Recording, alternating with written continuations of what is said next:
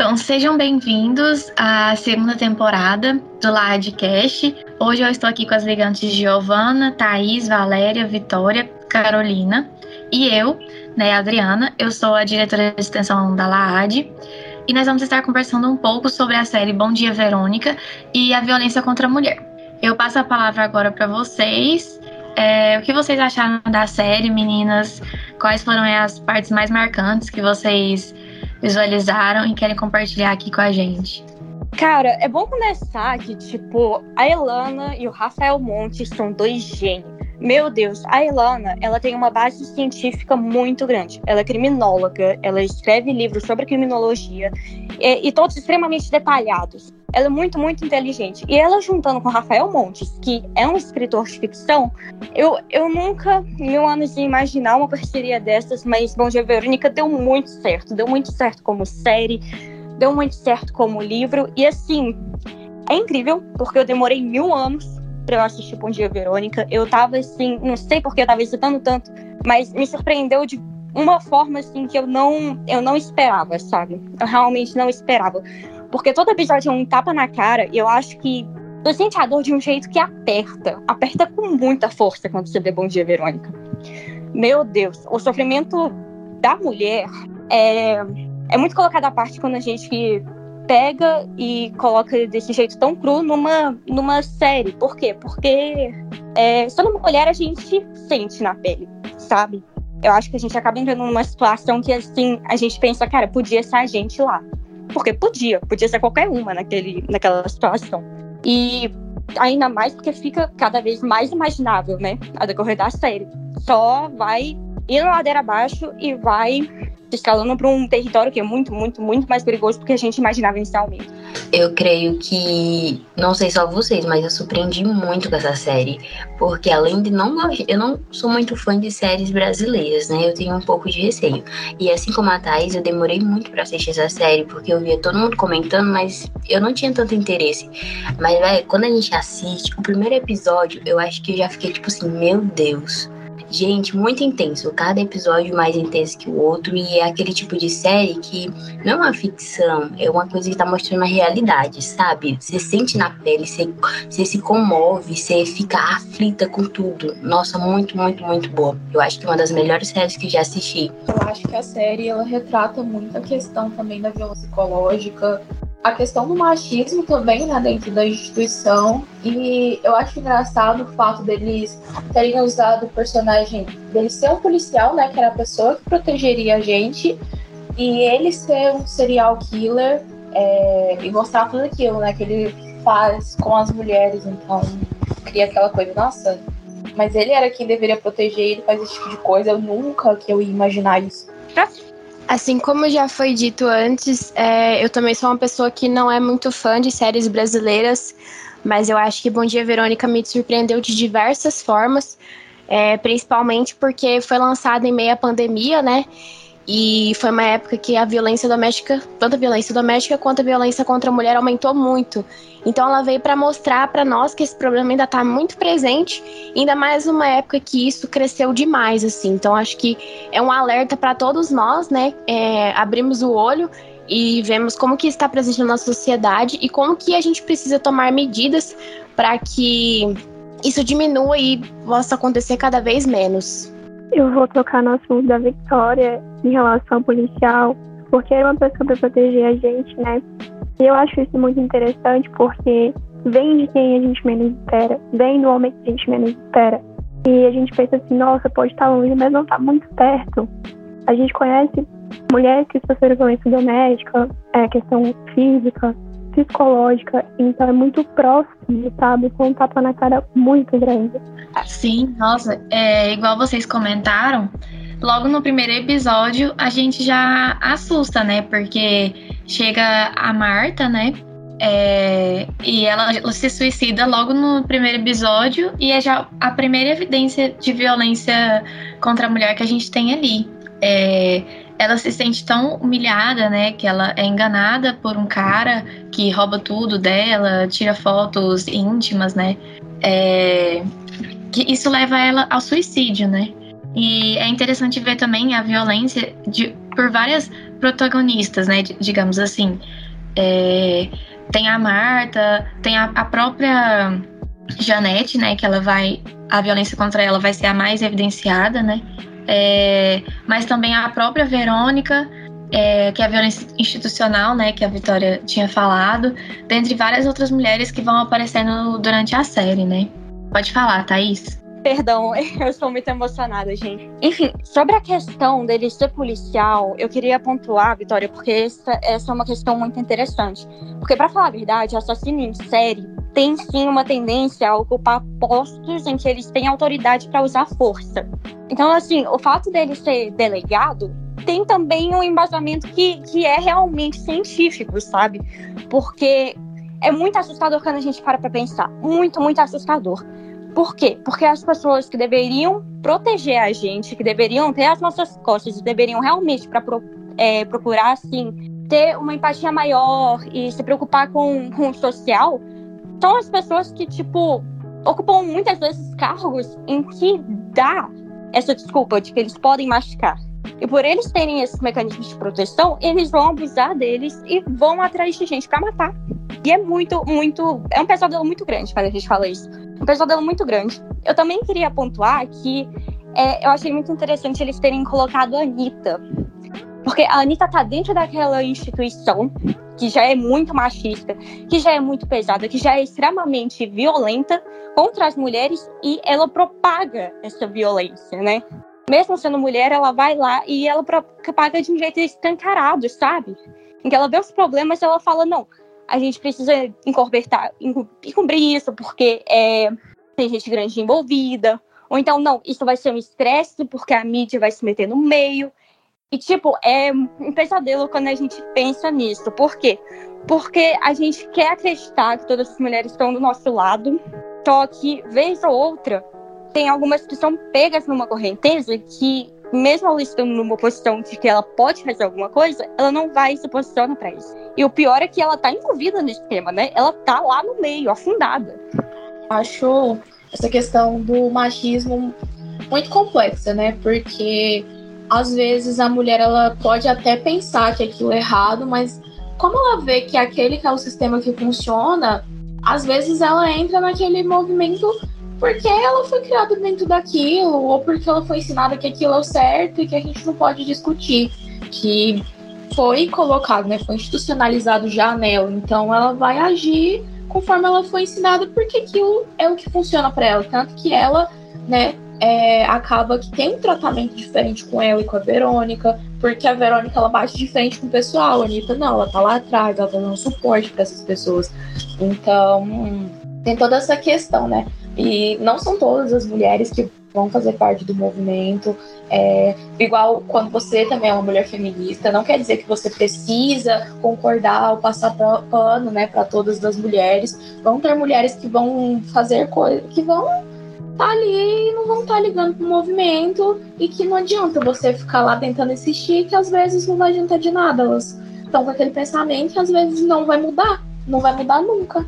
Exatamente, voltando a falar é, sobre o, o fato dele ser da polícia, ele ter uma certa, um certo poder, uma, sabe? Imagine que as mulheres passam tentando denunciar e não conseguem, tem medo. Imagina ela, o que, que passava na cabeça dela para denunciar, sendo que ela é da polícia? O que, que iria adiantar alguma coisa? Ia ser pior para ela.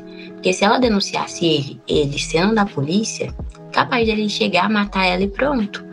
E por isso que tem aquela coisa, o pessoal fica, ai, mas tá, tá apanhando, ai, mas tá com isso. Por que, que vai lá e denuncia? Gente, não, não deve ser fácil. Tipo, só quem tá na pele sabe. Sim, é, eu concordo com tudo que vocês falaram. É, e muitas vezes esse machismo tá tão enraizado assim que é comum, né, a gente ver as, as próprias mulheres sendo machistas, né? E igual a Valéria estava falando da questão da denúncia, né? Logo no primeiro episódio também da série, a gente vê que a Janete, ela é dependente totalmente do Cláudio, né? Que é o policial serial killer que a gente está comentando, né? É, ela tem uma dependência emocional, econômica. Ela não tem dinheiro, ela pede dinheiro até para comprar a carne, né, para o jantar no dia. Então, como que uma mulher é totalmente assim colocada nessa posição de submissão, né? Seja pela autoridade dele, seja pela violência, né, que ela sofre, consegue, consegue denunciar de maneira fácil, né? Porque realmente muita gente pensa que é fácil é, denunciar e fica indignado, né? Ah, por que, que ela não denunciou de cara? Por que, que ela não denunciou no primeiro momento? E não é simples assim, né? Não, é que eu falar que a violência ela não começa já de cara com violência física, né? Tanto que tem alguns relacionamentos abusivos que eles não têm violência física e isso é uma parte difícil para a sociedade entender, tipo, como que ele é violento com ela se ele nunca bateu nela? Mas no caso da Janete, né, tinha violência física mas por trás também tinha toda a violência psicológica, violência patrimonial, tanto que ela não tinha nada. Se ela precisasse de alguma coisa, ela ia ter que pedir para ele. E no caso, é, se ela denunciasse ele, por exemplo, ela ia fazer não denunciou, tem até a gente até ouve, ah, porque gosta de apanhar, né? Tá lá é porque gosta de apanhar, mas não é bem assim. Às vezes a pessoa não denuncia porque depois não vai ter onde morar, não vai ter Muitas delas também pensam por conta dos filhos, e aí, se denunciar, e se ele for preso? O que geralmente não acontece, né? A gente já viu muitos casos, eu pelo menos já vi muitos casos, você vê na internet, de mulheres que denunciam, o parceiro é preso, ele acaba depois solto, em pouco tempo, mata a mulher e é isso. Então, não é só denunciar, não é uma coisa tão simples assim. Exatamente, eu acredito que é muito difícil em relação à dependência financeira e à emocional, porque nós somos criados uma questão da sociedade de achar que nós vamos curar o homem, que ele vai mudar pela gente. Então acaba que a mulher muitas vezes nem tá percebendo o que está acontecendo, então ela tá tudo normal. Para ela, ainda é culpa dela, porque ele faz acontecer isso, né? Então é muito difícil você quebrar isso, você sair disso. Porque a gente é ensinada a um conto de fadas que na real não existe. Uma coisa que eu acho importante também da gente falar aqui com relação ao machismo é o quanto que ele pode desencadear outras coisas mais sérias, principalmente o feminicídio, né? Porque em vários momentos a gente vê não só as mulheres submissas, mas inferiorizadas, como a gente vê o trabalho da Verônica mesmo, sendo inferiorizado por ela ser uma escrivã da polícia que quer fazer além do que o trabalho dela permite. E também falaram aqui da Anitta, por essa questão toda de ela estar tá trabalhando num ambiente em que a maioria é masculina, é, com toda a nossa criação na sociedade, né, uma coisa histórica que já vem de muitos anos, mas eu acho que isso impacta diretamente na questão da violência, como feminicídio, como eu já disse, e é, principalmente porque o Brandão faz isso, né? Ele sente o prazer em matar as mulheres e, se vocês observarem, é sempre um padrão com a mesma idade, o mesmo tipo e sempre um dia específico que ele faz, de uma forma específica que ele faz. Cara, a Janete, eu acho, eu acho que o desenvolvimento dela foi impecável. Porque eles expõem muito aquela escadinha que a gente passa quando falamos de violência doméstica. É aquilo, você vê. A primeira coisa que ele faz, a gente, o primeiro sinal que a gente vê do Brandão ele extremamente bravo por causa da comida que a Janete fez. E ele jogando. É, e a Janete tentando dar um pouco para ele e cai na roupa, e aí ele já fica furioso e começa a jogar toda a comida na roupa e a rasgar a camisa. E assim, é, é o primeiro sinal. E daí só vai piorando e piorando e piorando. E ao mesmo tempo, nesse meio tempo, a gente tem o Brandão tentando ser fofo com ela. Tipo, porque é, a gente pensa no homem violento como um estereótipo, né? Ele é aquele monstro, tipo, dá para você ver de cara que ele é violento, dá para você ver de cara que ele vai bater em você e que sua vida vai virar inferno. Não é. Não é tão simples assim você olhar para um homem, olhar para um relacionamento e se ligar, ok, essa pessoa pode me matar um dia. E quando a gente pensa na mulher, isso isso pesa muito para nossa vida. Por quê? Porque a gente tem que entrar em um relacionamento também com uma mentalidade de tipo, será que eu tô segura com essa pessoa? E é muito, muito, muito doloroso você ter que entrar já pensando em uma futura segurança. Que a gente pensa, não tem como.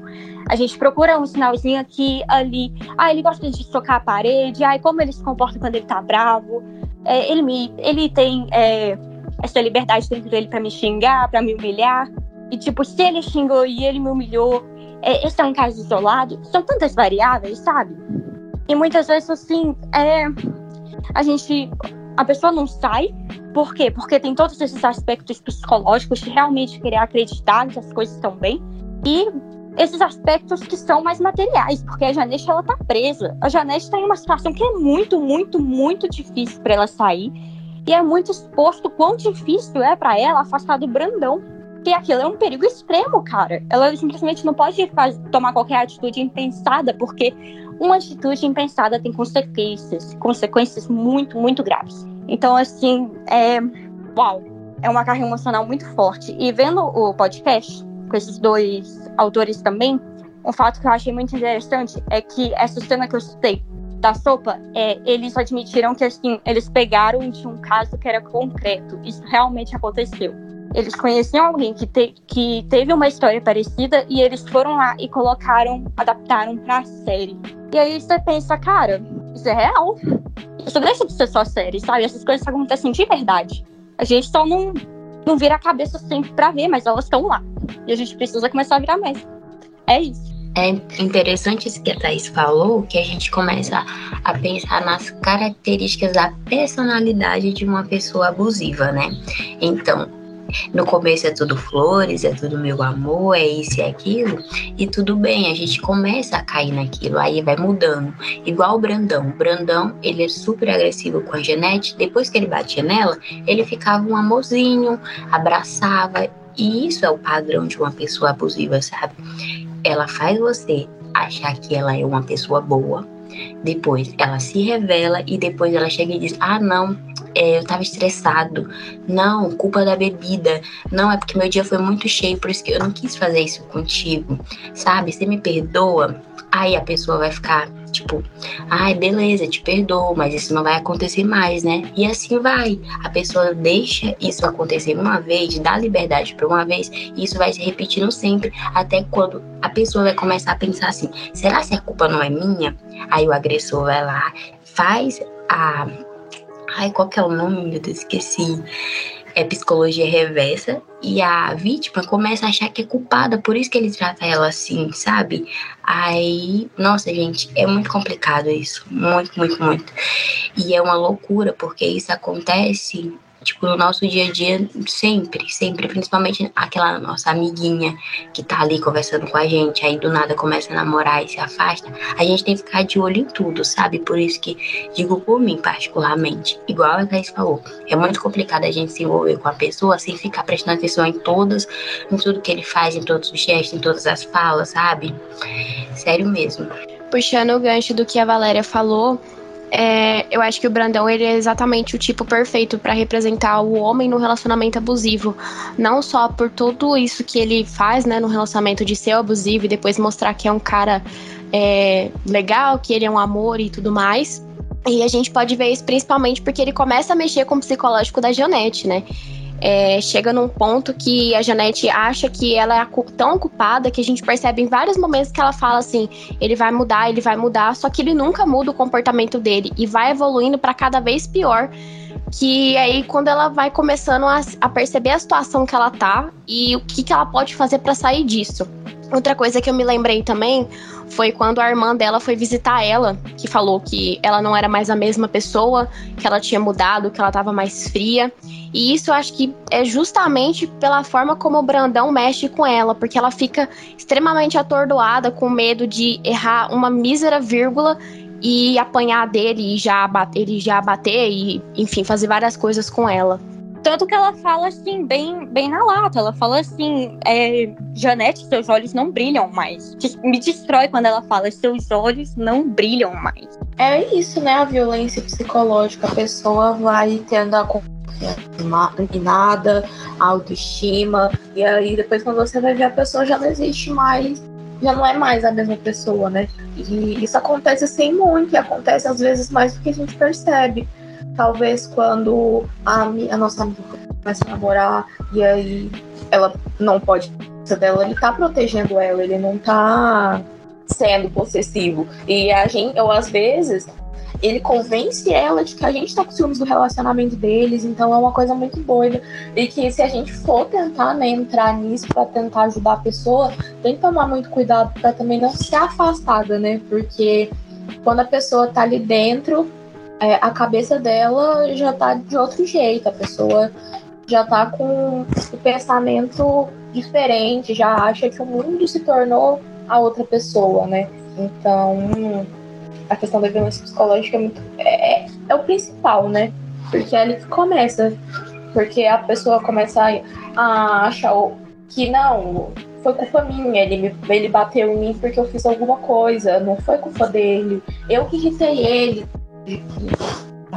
coisas do tipo. Sim, nossa, esse controle, né, é, que ele exerce sobre ela fica evidente em toda a série, né? Ela não pode ligar para a irmã dela no dia de aniversário, ela não pode usar o telefone é, a hora que ela quiser, ela não pode ter mais do que o dinheiro do supermercado, por exemplo, ela não pode ter o dinheiro dela mesmo. Então fica muito evidente como é, tudo começa no psicológico, né? Tudo vem é, desse controle, dessa submissão que ele impõe, né? Outra coisa também é como o Brandão, ele é, não tem a vergonha na cara de ir lá e ameaçar a Net, né? Que é a irmã da, da Janete, a ficar longe dela. E assim, de início, quando a gente vê a ameaça, a gente pensa, pronto, matou. Acabou com a menina, matou a menina. Porque ele tava lá, literalmente é, apontando a arma para ela, ameaçando assim com força. E você pensa, acabou pra ela. E depois você não tem mais notícias dela, tipo, por um tempo, durante o episódio, durante o episódio não tem mais notícias, você pensa, já era, acabou. E aí, em determinado momento, é, ele liga pra net e a gente descobre que ela tá bem que ela realmente ela não ligou para avisar que tipo ela tinha chegado. Só que ela já vem com aquela mentalidade de tipo, eu não posso falar agora. É, Janete, eu não posso falar agora, eu não posso falar agora. E aí é, é, muito triste, porque, tipo, você vê uma, pessoa, vê uma pessoa que, tipo, tinha todas as boas intenções do mundo, queria ajudar, queria poder tirar a irmã dela daquele inferno, porque ela sabia que estava tudo errado. Só que como que fica para ela se ela colocar a própria vida na linha e principalmente para a mãe das duas, né? Porque a mãe das duas estava doente na série. E quem cuidava era a irmã. Então, assim, é, é muito assustador quando a gente vê, porque ele realmente conseguiu afastar a família dela. E não foi só, assim, é, com atitudes pequenininhas, porque com o tempo foi com a força. Mas também é uma técnica, né, de certa forma, isso, porque a pessoa fica sozinha. A pessoa, é, a pessoa abusiva afasta a ela da família, afasta ela dos amigos, para ela se sentir sozinha e realmente só ter ele, né? Ele, eu penso que ele não falou nada para irmã dele, exatamente para não chegar no ouvido de outra pessoa, tipo, nossa, ela tá sofrendo, ele tá machucando ela. É, então alguém de fora ia intervir. Ele faz isso exatamente para ninguém intervir, para parecer que tá tudo bem. E quem não quer ela lá é a irmã, não é ele. Ele não tá fazendo nada, é a irmã que não quer ela lá, que não se sente confortável em tê-la lá. Então ela vai embora achando isso. Mas a gente também fica um tempo série pensando, nossa, será que ele fez alguma coisa com a irmã dela? E a gente fica marcando isso porque ele já tem, né, o histórico de ser um serial killer. Então, ela já sabe o que, que acontece e ele ainda comete outra violência com ela, que é obrigar ela ouvia tudo o que está acontecendo quando ele está machucando outras mulheres. Então, esse também é uma forma de violência. Sim, sim, é claro que é. Tipo, ele vai, ele simplesmente afasta todo mundo. E assim, com a irmã da Nete, isso fica. A da Janete, digo, isso fica tão exposto, assim, que é, é, é chocante, sabe? Que ele tenha tido os culhões de ir lá e apontar a arma pra, pra cara dela, sabe? E, pô, realmente eu pensei, ela morreu porque na minha cabeça eu não imaginava jamais que ele ia deixar ela sair ilesa daquilo, sabe? Eu acho que ele faz isso justamente pra ela não ter uma saída, não ter como fugir dele e também não buscar uma rede de apoio, né? Porque a partir do momento que ele afasta todos dela, ela se vê sozinha e na, mais da forma que ela tá lá, que ela não pode usar nenhum telefone, ela se vê obrigada a permanecer nessa situação, né? Da forma que ela fica, até que ela começa a pensar nas estratégias de como que ela pode sair daquilo, mas o Brandão ele vai fazendo aquilo justamente assim, para prender ela, tanto é que é, ele chama ela de minha passarinha, que eu acho que tem tudo a ver com a situação que ela vive. Exatamente. Tipo, além dela ser totalmente dependente dele para tudo, porque ela não tem o próprio dinheiro, não sai de casa, não tem telefone, a dependência emocional que ela tem dele é muito explícito. Nossa, eu ficava assustada quando alguém ia falar alguma coisa dele. Ela ficava, tipo, assustada e ficava falando: Não, não, ele não é assim. Não, ele me ama, sabe? Nossa, é muito triste. E além de tudo, ela trancada, vivendo numa prisão, literalmente.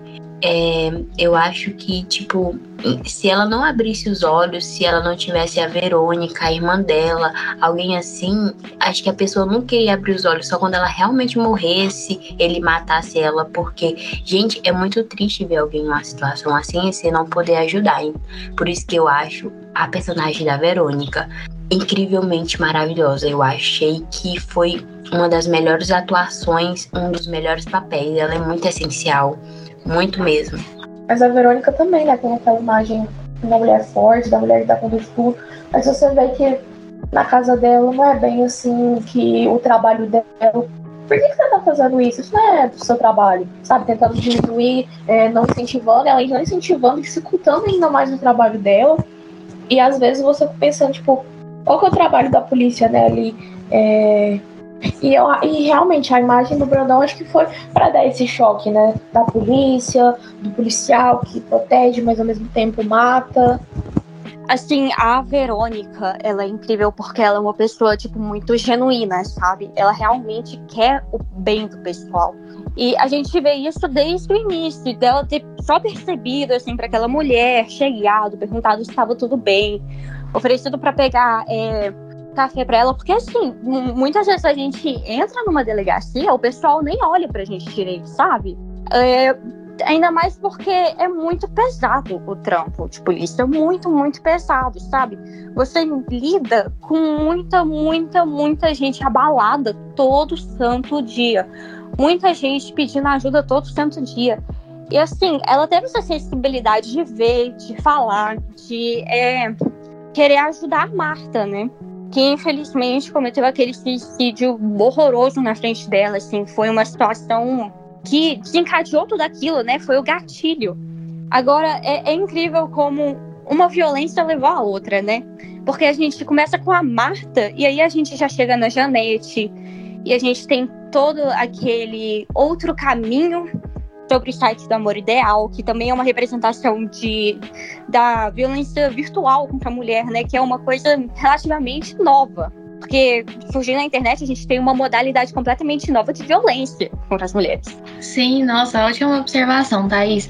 É, até que recentemente, né, a gente teve a criminalização do, do stalking, né? Que é aquele, aquela pessoa que persegue é, e te stalkeia, né, realmente é, de forma virtual.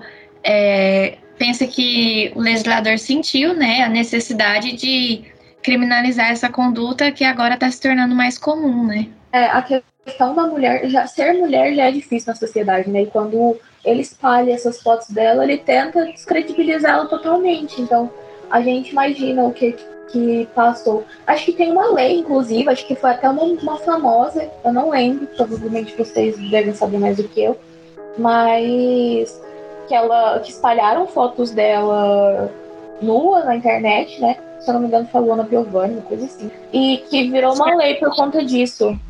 É isso mesmo? Eu tô. Ah, é digno, é isso? Acho que é. Uhum.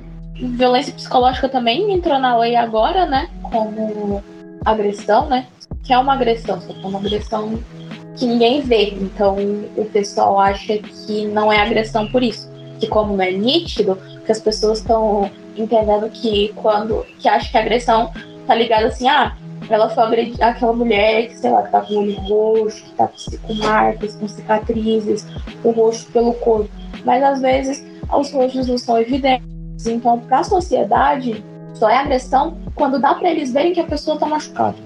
Exatamente, porque assim, violência não é uma coisa uniforme. Violência tem modalidades. Tem a violência física, tem a violência psicológica, tem a violência material. E todos esses tipos de violência entram em uma relação abusiva. Eles entram em violência doméstica, entendeu? E muitas vezes, assim, você sofre esse tipo de violência, mas você pode sofrer outro em uma quantidade é, diminuta. Ou então, tipo, um outro tipo de violência talvez não seja presente na sua relação, só que, tipo, tem essa, essa outra bem ali que ela é presente. Então, assim, isso apresenta de várias maneiras, com vários mecanismos de controle, desde uma questão com a linguagem, desde uma questão de proibição. E de vez em quando são sinais sutis e de vez em quando são sinais gritantes. Aí a gente tem, tipo, é cada vez mais esse rol de possibilidades, por assim dizer, sabe? Que mantém uma mulher aprisionada em um relacionamento que é ruim para ela. Com a internet, é, querendo ou não, cresce mais ainda. Tanto que agora a gente tem o advento do incel, né? Que é uma espécie à parte de misógino que a gente encontra no online. Então, assim, é, por mais que os nossos mecanismos de proteção estejam se desenvolvendo, por mais que a gente tenha senso crítico, a gente tem que continuar sempre trabalhando, trabalhando, trabalhando com isso, porque violência também se desenvolve e também evolui. É, ser mulher não é fácil, né? Ser mulher não é fácil em lugar nenhum. E tem toda a questão de ataque à nossa moral, ataque a o que a, aos nossos conceitos, né? Também. E é muito complicado, porque a gente às vezes acha que tá tudo bem e uma pessoa do nosso lado pode estar vivendo um relacionamento abusivo e a gente não sabe. Ou às vezes uma amiga nossa está vivendo e a gente não sabe porque a gente não percebe. E fica também a questão, né? Se a gente percebe, o que, que a gente faz? Como que a gente faz? A gente procura a polícia, a gente procura a pessoa, como que a gente ajuda essa pessoa, né, que tá sofrendo a violência? Eu concordo com o que a Thaís falou na questão de que por mais que a gente tenha as medidas, né, é, de combate com relação a isso, eu acho que ainda tem muita coisa para ser melhorada, porque por mais que a gente tenha é, os canais de denúncia, é, a delegacia especializada nisso, eu acho que ainda falta muito isso ser colocado em prática de uma forma mais rigorosa, porque, por exemplo, é, por mais que uma mulher tenha uma medida restritiva de um parceiro que é abusivo, ele pode usar isso é, e continuar agredindo ela, tipo, não cumprir, né? E é uma coisa que eu tava conversando esses dias que eu acho muito interessante. É, por exemplo, a mulher é agredida e vamos supor que ela dependa 100% do cara. Depois que ela consegue se livrar dele, para onde ela vai? Sendo, vamos supor que ela não tem um apoio familiar ou que o parceiro saiba onde ela mora e afins. Para onde que a gente vai levar essa mulher? Como que a gente vai tratar ela? Porque a gente não pode, é, como falou aqui, não tem só o dano físico, mas o dano psicológico, né? Que fica um trauma. Às vezes a pessoa não tem nem como sair de casa, não, não consegue mais socializar com as pessoas. Eu acho que a gente tem que começar a pensar nesse ponto de como que a gente pode evoluir no sentido de colocar isso em prática e que possa diminuir as taxas de agressão, sabe? Porque eu acho que ainda tá muito fraco ou muito pouco. Como que eu posso dizer? Muito pouco em prática, na verdade. Eu concordo com o que a Carol falou, é que falta muito apoio, falta muito acolhimento, sabe? Porque as mulheres Imagine só passa na cabeça de uma mulher dela denunciar, ela não tem pra onde ir, não tem família, não tem casa. E aí? Ela vai preferir ficar em casa apanhando do que denunciar e ir pra rua. Porque não tem, falta muito acolhimento. Tipo, a gente tem muitos canais, tem muitos projetos, mas as coisas não funcionam como deveriam funcionar. Tipo, só lei, só teoria não, não, resume nada, entendeu? A gente tem que ter uma prática, tem que ter uma, um apoio do governo de verdade, tem que ter vários projetos em cada estado, tem que ter uma ONG, alguma coisa assim, sabe? Tem que mover para as coisas poderem fluírem. Levando para esse lado da psicologia, é, eu sei que hoje algumas mulheres têm atendimento psicológico, né? E alguns homens também têm atendimento psicológico para a gente tentar entender é, o porquê né, que eles agridem mulheres. A gente vê muitos homens mais velhos agredindo mulheres. Teve uma fala de um professor meu que eu, que eu lembro que ele estava fazendo um trabalho na Secretaria da Mulher para tentar entender por que, que homens agridem, né? E uma das falas dele que ele estava falando com um senhor que foi entrevistado foi por que, que você matou a sua mulher? Que ele tinha batido tanto nela que matou ela. E ele só falou, ah, porque ela não fez isso, isso e aquilo. Tipo, ele achava que estava certo ele ter agredido a mulher dele, ele achava que estava tudo bem, porque ele não, ela não tinha cumprido o papel social do que, é a mulher, né? Então, o pessoal de antigamente tinha uma visão muito diferente da nossa. E, assim, não é tão antigamente, né? São pessoas de 50, 60 anos, do que que de se ela não fizer isso, eu posso bater nela para ela aprender a lição dela, para ela aprender que ela não pode fazer isso. E hoje a gente sabe que não é assim, né? Que a gente não não é um objeto, que a gente precisa ser tratado como ser humano porque nós somos seres humanos. Então tem que tirar toda mudar esse cenário, tem que mudar toda uma mentalidade de uma população que estava aqui antes, de agora, e acho que é muito complicado fazer isso. Precisa ter sim é, medidas públicas, né, do governo para lugares de acolhimento para as mulheres, de colocar essas mulheres no mercado de trabalho para elas não ficarem dependentes financeiramente desses homens. Se elas denunciarem, e aí, o, o, Estado vai arrumar algum lugar para elas ficarem, vai arrumar um emprego para elas não voltarem, sei lá, para elas não ir parar na rua, porque acaba que não é uma opção, não é uma escolha. Você fica lá porque você não consegue. Você, às vezes, a mulher às vezes não estudou, então é muito difícil para ela conseguir um emprego. Ela já tá mais velha, então tem que olhar um todo. Não é só o, o que a gente tá vendo. Tem muita coisa por trás. Vitória, o que você falou sobre a mulher no seu objeto, eu acho que é uma coisa que pesa muito. Por quê? Porque quando a gente objetifica uma pessoa e quando a gente desumaniza essa pessoa, é quando a violência começa a ser justificada. Por quê? Porque você não tá batendo apenas em um, em um ser humano, sabe? Você não tá. É, quer dizer, você tá batendo em um ser humano. Mas o que eu quero dizer é que é, você não enxerga essa pessoa como uma, uma pessoa que tem individualidade, que tem um intelecto, que tem os gostos próprios dela, que pode tomar as próprias decisões e que tem vontade de tomar essas decisões e escolhas, sabe?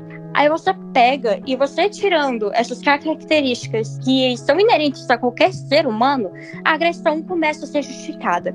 E isso também é, bate muito em outros grupos, não só o da mulher, porque quando a gente pensa também em negros, índios, judeus, é, os LGBTs mesmo, cara, agressão é justificada principalmente quando a gente tem um processo que é desumanizador da vítima. E sobre essa questão do emprego, assim, é uma coisa que eu li em um livro da. É, eu tenho que lembrar o nome dela, mas eu acho que é, é Silvia Fredri, que foi que escreveu, é a questão do Estado dar um apoio para quem é dona de casa, que eu pessoalmente eu defendo muito isso, porque sim, a pessoa que trabalha em casa também faz um trabalho que é cansativo, que é rotineiro, que drena muito e assim ela deveria receber como qualquer outro ser humano por um trabalho. E eles tratam como se fosse natural da mulher, assim, já ter essa obrigação de cuidar da casa, sendo que não é. Simplesmente nunca foi. É uma coisa de responsabilidade humana. Se você tem uma casa, você tem que cuidar dela. E não uma mulher tem que cuidar dela pra você. É absurdo quando a gente pensa nisso, sabe? Aí é, é uma saída, assim, que lendo no livro, é, me fez abrir muito a cabeça para pensar assim de que a gente deveria ter uma responsabilidade com quem está dentro de casa, sabe? Essas pessoas deveriam ter uma rede de apoio forte, porque elas têm que ter o direito de sair sempre que elas quiserem. Assim, por decisão delas, elas têm que ter o direito de ir. E não tem ninguém que pode segurar. É errado segurar. Quando você falou sobre mulher, né? Eu penso também sobre a violência que mulheres trans também sofrem, né? que tem toda, além da violência. Aliás, eu acho que a principal violência é o machismo, né? Porque na cabeça deles é um homem que quer ser uma mulher. E é isso. Então começa toda a violência de você não conseguir um emprego, de você não conseguir usar o, o nome, seu nome, né, na, nos documentos. Então, acaba sendo também uma violência contra a mulher. Eu não sei como é que é a lei quanto a isso, é, como que a lei trata mulheres trans, mas eu vejo que é um público bem inviabilizado também, que é esquecido e que às vezes você vê casos de mulheres trans que vão presas e vão para cadeia junto com homens e tem toda a violência, violência sexual. Então é uma coisa assim muito pesada também em relação a essas mulheres. Fugir geral do assunto, né? Mas é porque eu acho importante também porque tem essas mulheres não, sim, mas é uma questão também, né? É, muito se discutiu, acho que até se judicializou isso, né? Se a Lei Maria da Penha, ela protege é, as mulheres trans. E foi interpretado que sim, né? Que a lei ela protege a condição do gênero feminino, né? Que é historicamente o gênero que sofre violência. E na medida que essas pessoas se identificam com esse gênero, né? Elas sofrem a violência por se identificarem com esse gênero. É, então a lei protege sim é, é, essas mulheres trans, né? Eu vou voltar um pouco no das meninas da questão de acolhimento. E eu estava pensando um tempo atrás que as políticas públicas deveriam investir mais, porque eu não sei vocês, mas eu observo muito questão de relacionamento abusivo. Eu já vi muito de perto questões assim. E eu acho que ela poderia, é, digamos assim, prevenir, sabe? Quebrar esse tabu de que a gente pode consertar o cara, porque é justamente que nas minhas comentários. O cara chega todo príncipe encantado e não começa com agressão, não começa com xingamento, não começa com proibição. O cara vai te fazer acreditar que aquilo ali é o certo, né? Que ele te ama, só ele te ama, ele quer te proteger do mundo. Então, acho que tem que ter uma forma de ensinar as meninas mais novinhas, sabe, sobre isso, pra evitar que essas coisas aconteçam. Porque a gente vai ter apoio da justiça, mas fica traumas, ficam sequelas, e isso é difícil de lidar depois também. Porque não é só no momento, depois também fica os problemas. Sim, a gente tem que dar um jeito de remediar. E aí é uma situação muito, muito sensível e muito difícil de fazer. Porque quando a gente pensa, é, a mídia não tá do nosso lado para isso. E muitas das pessoas, assim, que é, são machistas, que já estão, assim, inclinadas para esse lado, cara, a maioria são pessoas que não têm estudo. Claro, tem gente que tem estudo, vai ser é, um lixo de qualquer jeito, mas a gente tem que, assim, na minha percepção, começar de classe mais baixa e sempre ascendendo, ascendendo, ascendendo, porque a gente tem que fazer as coisas pela base. Agora, é muito complicado, claro, a gente chegar na base e a gente começar a mudar o senso crítico porque é lá que os casos mais extremos estão, sabe? É lá que estão é, as pessoas assim que normalmente não têm emprego para sair de casa, é, que estão assim mulheres que observaram as mães sendo é, humilhadas, colocadas para baixo e tudo mais, e muitas mulheres assim que é, são chamadas de mulheres de carreira, né? Eu li essa essa nomenclatura que são as mulheres que tipo têm um trabalho ao do, é, referente ao da dona de casa, só que não reconhece a si mesma como uma pessoa que está sofrendo esse tipo de abuso. E muitas vezes, assim, é, vai e despreza as outras mulheres, assim, que têm uma vida que é uma vida sexual mais ativa, ou então que é divorciada. E se considera, acaba se considerando, assim, superior, por quê? Porque ela é esposa, mãe e do lar. E aí é muito, muito complicado a gente chegar e a gente soltar uma luz para todas essas pessoas, toda essa gama de pessoas, porque tem que chegar em todo mundo. Não tem como a gente simplesmente abrir brecha para esse tipo de violência acontecer de novo. Exatamente. Eu não sei se você já aquele livro é, Mulheres que Correm com os Lobos, que tem uma parte nele que fala justamente que a sociedade cria a mulher ingênua, sabe? Então dificilmente vai perceber esse tipo de coisa. E a gente vê o que mais hoje em dia, principalmente com falta notícias de violência doméstica, é que as pessoas não acreditam, principalmente mulheres. É, desmentem, sabe? Aquilo não é real. Então é uma questão muito complicada, é uma questão muito enraizada. Só pra deixar mencionado, o nome do livro, é, para quem tiver curioso, é O Ponto Zero da Revolução. E essa mesma autora, ela fez Caliban e a Bruxa. Tipo, quem tiver curiosidade, mete bala. São livros muito, muito, muito pesados, mas que, sim, retratam a realidade. É isso, pode falar.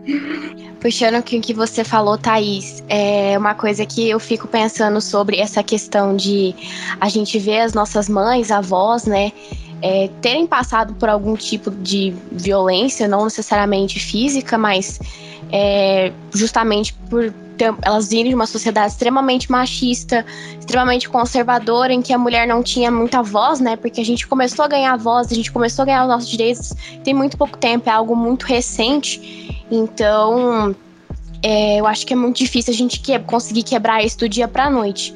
Mas, assim, olhando para como as, as, coisas estão hoje, eu acho que a gente anda evoluindo muito nessa questão de falar, de reivindicar os nossos direitos, tanto nessa questão de violência, como na questão de, por exemplo, assédio, que é uma coisa que, infelizmente, é muito comum com muitas mulheres. Eu acredito que a maioria já passou por isso.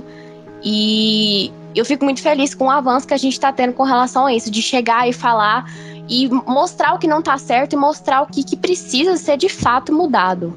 Exatamente, a força de vontade de ver um problema que já está enraizado anos e anos e a gente tem um privilégio, digamos, porque a gente já tem mais voz, a gente tem a internet, a gente pode sentar, pode conversar sem ser censurado, sabe?